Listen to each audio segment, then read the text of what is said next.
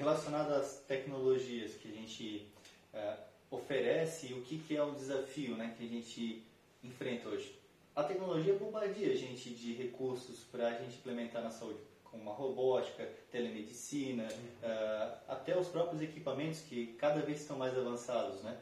Oferece um, um detalhamento maior de diagnóstico e oferece uma, algo mais conclusivo, principalmente o tratamento para o médico estar tá trabalhando. O problema é que toda essa, essa tecnologia é, necessita especialização do próprio médico, que é uma mão de obra difícil de, de, de se obter, principalmente quando a gente avança tecnologicamente. Sim. São profissionais é, hoje é, limitados que se tem hoje para trabalhar com robótica. No, na questão assim, limitado que me refiro é que tem que ser realizado treinamento, eles têm que ser é, capacitados para isso, e tudo isso, quando se implementa uma robótica, tem que também ter uma consciência de repassar esse curso para o paciente. Essa né? questão de tecnologia é muito interessante, Guilherme, porque assim, eu vejo muitas empresas, muitos hospitais, né? O, pessoal desenvolve as coisas e querem colocar no dia a dia lá, ah, um portal de agendamento, o cara chegar com o aplicativo, fazer o check-in já lá na recepção, e já... mas assim, ó, você tem que estudar o seu público.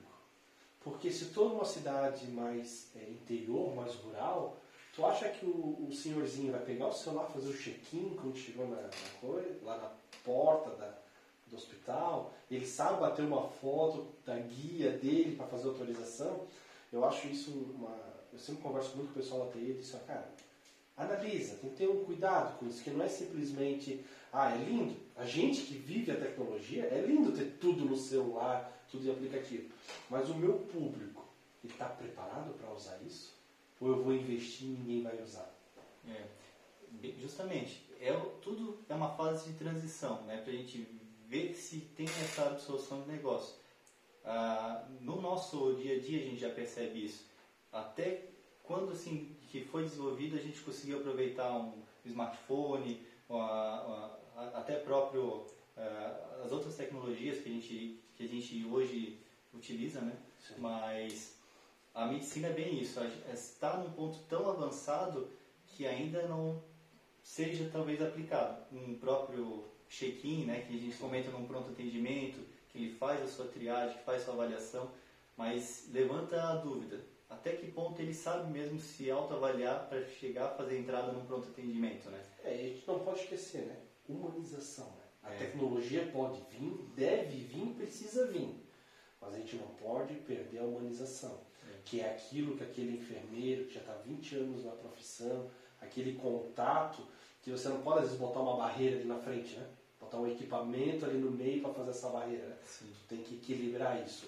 E nunca vai ser fácil na área da saúde equilibrar isso entre é, dizer para o paciente, olha, estou usando equipamento aqui, mas eu não estou esquecendo de ti, eu estou te dando toda a atenção, mas eu também preciso me modernizar, eu preciso usar isso para te dar é, uma, uma, um atendimento melhor.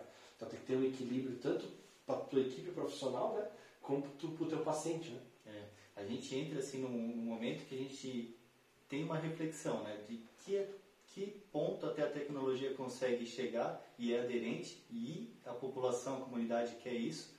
E do outro lado a gente tem um perfil mais acolhedor. A gente percebe isso na questão do médico da família, hoje novamente entrando até na parte de maternidade, o acompanhamento de doula, um acompanhamento mais humanizado. Então, assim, a robótica, a tecnologia, até que ponto a comunidade quer isso e até que ponto a, a, a população quer o acolhimento. Então, assim, a gente vê que a tecnologia está aí, ela oferece uh, uh, melhorias, mas a, a questão social, o convívio social também está evidente, assim, sabe? E a gente não pode deixar fugir, né? Porque hoje o que mais está acontecendo é você se isolar, né?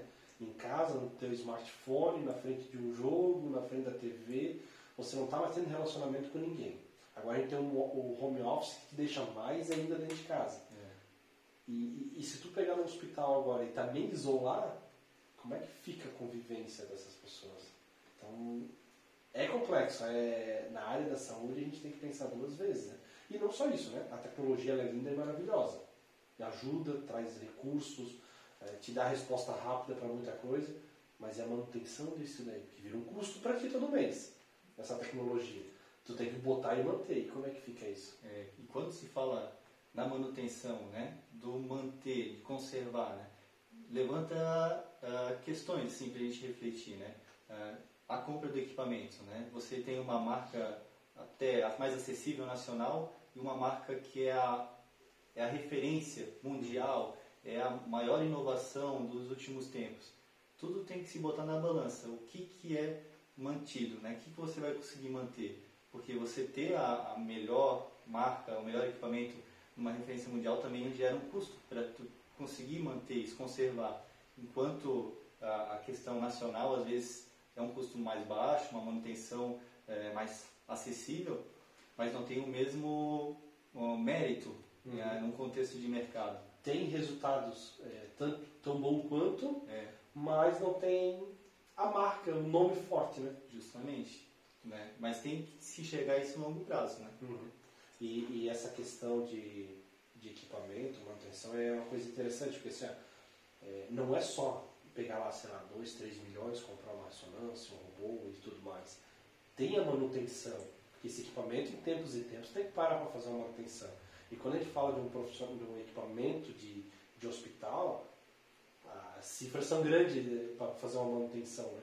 Então você tem que fazer essa, esse equipamento rodar muito, ter uma, uma, uma velocidade muito rápida ali, porque senão também, como é que tu faz a manutenção de um equipamento que não te, não te gera receita? É. E a manutenção em si, uh, a gente, quando faz um investimento, a gente imagina que quer tirar o um máximo daquele aquele valor, né? Um exemplo que tu deu da ressonância, né? Uh, é um equipamento que é valor alto, né? Um exemplo de 3 milhões. Quantos exames tem que girar para se pagar? Óbvio que é hoje a parte de diagnóstico no hospital, ela se paga de forma Sim. geral, né? Mas assim, a manutenção também ela tem que existir, tem que haver tempos de parada, tem que haver tempos de atenção para a permanência dela em longo prazo. A manutenção preventiva traz isso. Ela traz um custo uh, no momento, mas e uma economia em longo prazo. Isso mesmo. E, e, essa parte de equipamentos não tem só isso, né? Além de você comprar, você tem uma outra negociação a ser feita, né? Que é com o convênio, né? Não adianta trazer um robô se não negocia com o convênio ainda é. para ser pago isso, né? Não adianta eu fazer uma, uma maternidade, uma UTI de última geração, mas o meu convênio me paga. É. Porque como é que eu mantenho isso depois? É, eu, vou pegar uma maternidade, né? Uma maternidade com banheira. Eu vou adorar, né? Mas o convênio vai pagar isso? Eu tenho particular para compensar isso?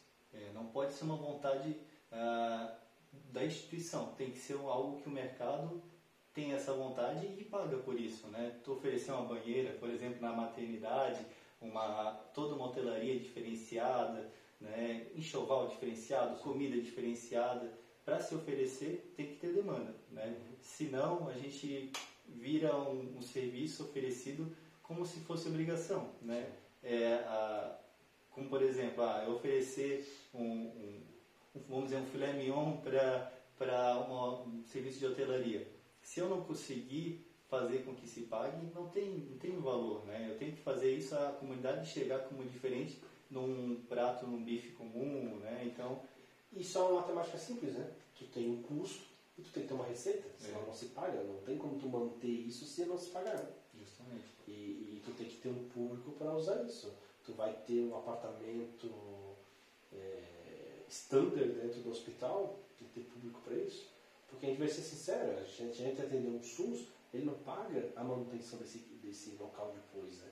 E como é que tu vai manter depois? E o hospital precisa ter receita, senão não se mantém. O custo dele é muito alto também, né? É. O custo ah, de infraestrutura, a gente pensa, quando a gente olha né, de fora, a gente pensa que é só o quarto, centro cirúrgico. Mas uma, obter todos ah, os insumos, como oxigênio, com uma parte de equipamentos de, propriamente de energia elétrica, de água, de luz, isso é muito caro. A conta, principalmente de energia de um hospital, é altíssima. É uma das despesas mais altas que se tem. Né? Não tem só energia, tem o gerador também para manter a estrutura. Tem o gerador e tudo isso, querendo a gente estar falando de equipamentos, mas são custos altos que se, se, se fazem parte do hospital. Né? É, e, e o hospital não para, né? Ele não para em nenhum minuto, ele é 24 é. horas. Então todos esses equipamentos têm que funcionar 24 horas. Sim. Então às vezes, ah, eu preciso de um equipamento novo no centro cirúrgico, faz isso e aquilo. Tá, mas a minha energia é suficiente, eu preciso de mais um gerador, eu preciso mais isso. Quando tu vê, o equipamento era, sei lá, um milhão. Mas toda a estrutura de investimento tem que fazer depois. E manter é um valor alto. É. E quantas cirurgias eu vou fazer? Sim. E assim, as cirurgias, como a gente fala, o hospital não para. E toda essa estrutura é 24 horas. E ela tem que ser autossustentável. Não só financeiramente, a gente estava comentando Sim. nessa situação, mas autossustentável numa questão que se a cidade inteira estivesse desligada, o hospital tem que estar ainda em funcionamento. Porque não se sabe o que está passando no momento de uma queda de energia, de um, de um, um vendaval ou algo que impossibilite é, o fornecimento né, de, de, de, de algo que necessita. Então, e o, o hospital tem que ter todas essas redundâncias, tem que ter plano de ação, tem que ter plano de contingência para conseguir manter um paciente que está ah, numa unidade intensiva, que está no meio de um procedimento. E tudo isso tem que estar dentro do planejamento e nos olhos da, da gestão. Eu acho que o primeiro investimento que todo gestor deveria pensar é manutenção preventiva. Manutenção acho que antes mesmo de eu comprar um equipamento de última geração para botar lá na ponta, lá na recepção, eu tenho que pensar primeiro, sabe, deixo minha manutenção preventiva funcionando muito bem para não ter nenhuma parada, porque toda parada sai cara depois que as consequências que geram e tudo mais, o risco que você tem. E depois sim, né? Pensar aí, daí sim, equipamentos de ponta e tudo mais. Mas se tu trabalha com a preventiva, você tem um custo menor lá na frente depois. Porque se tu consegue prever um problema que está acontecendo, tu consegue preparar a tua agenda para poder parar, para poder fazer essa manutenção, tu não vai ter uma surpresa. Porque se quer o equipamento hoje parou, até o técnico vinha, perdeu dois, três dias. Se fosse uma preventiva, tu parava um dia só, né? É, tudo o que não é previsto se torna mais caro, né? Como diz, né? Uh, a emergência traz com que a gente uh, não consiga... Uh, a emergência faz com que a gente, a gente tenha que atuar de uma forma cara, a gente atua de uma forma imprevisível, porque tu tem que se resolver, né?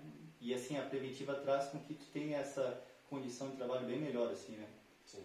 E, Guilherme, estamos ainda para quase fim da pandemia e em um momento a gente tem que pensar no futuro, né? Os hospitais vão começar a fazer suas cirurgias de novo, voltar ao, ao seu trabalho normal, né? Porque durante a pandemia ficou as cirurgias de urgências, cirurgias estéticas, essas daí pararam. Tinha que parar, né? não tinha como ser diferente, né? E como é que a gente vive esse novo mundo daqui para frente agora? é um, um, momento de transição do mercado mesmo na área da saúde, né? Porque teve um represamento de procedimentos, né? Um represamento no sentido que foi influência dos decretos que, que fecharam falta cirúrgico, falta de insumo, os insumos tendo aumento significativos também, né? Que também isso daí tem que ter um olhar para que seja repassado também o custo, né? Porque o hospital não tem condições, assim, de, devido ser tão enxuto assim a, a, a, a, receita, né, ela tem que repassar de alguma forma, né? Então, voltando às cirurgias, tem que sentar agora novamente com os convênios, tem que sentar com até a parte médica para a gente, uh, de uma forma uh, geral, a gente conseguir ter um, um melhor caminho, assim, para sobrevivência e sustentabilidade do, do hospital. E até mesmo entender como é que vai ser esse novo novo, né? se as pessoas ainda correm, vão continuar querendo fazer cirurgias estéticas, vão reduzir e vão cuidar mais da saúde, do, do preventivo. O que, que, vai acontecer agora nesse, nesse novo momento que a gente vai viver agora? É. Hoje em dia, assim, a gente vê na, na situação de forma geral a, a prevenção na saúde, a atenção domiciliar, os cuidados assim, é, prévios muito fortes, assim, tanto no contexto de saúde, é, tem é, toda essa parte de não só de, de eletivo, né, que se uhum. diz, né, mas a forma prévia da saúde muito evidente, né. Uhum. Então, acho que o caminho da, da saúde é esse, a atenção domiciliar, a atenção prévia, as consultas. Até né? mesmo porque ficou muita sequela, né, o Covid nas pessoas, né. Então, acho que vai ter muita gente que vai ter que é, trabalhar o acompanhamento, fazer aquele trabalho preventivo, né? Que, Sim. o tal do home care, né? Isso. acompanhamento, assim, né? Isso mesmo. As mudanças grandes aí, passando. Uns desafios muito grandes para para as direção, gerências e tudo mais dos hospitais. Sim, sim, acho que é um momento de transição realmente. Eu acho que é sentar, rever agora o momento da sociedade e, e buscar a melhor forma para que se viabilize isso para a comunidade. Legal. Guilherme, muito obrigado por ter vindo aqui. Sei que tem muito assunto aí para tu contar pra gente. Espero poder vir mais vezes aqui contar mais. Vai ser muitos desafios para esse ano aí para nós, na área da, da, da saúde, tecnologia, conhecer como é que vai ser o nosso, nosso paciente agora em diante, o que, que ele precisa, o que ele não, não precisa. Então, seja bem-vindo toda vez que tu quiser vir para cá. Tá? Fica à vontade. Não, é uma satisfação ter essa abertura assim para discutir e conversar na, da área da saúde, né? Com a CSX, que é um parceiro, agrega muito na, nas nossas, nossas desenvolvimentos até na parte hospitalar, né? Discussão de processos.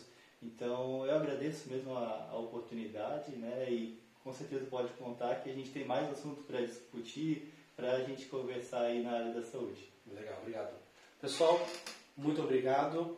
É, lembrando que toda quarta-feira, às 19 horas, nas nossas redes oficiais, Spotify, YouTube, sempre um podcast novo. Obrigado e até a próxima.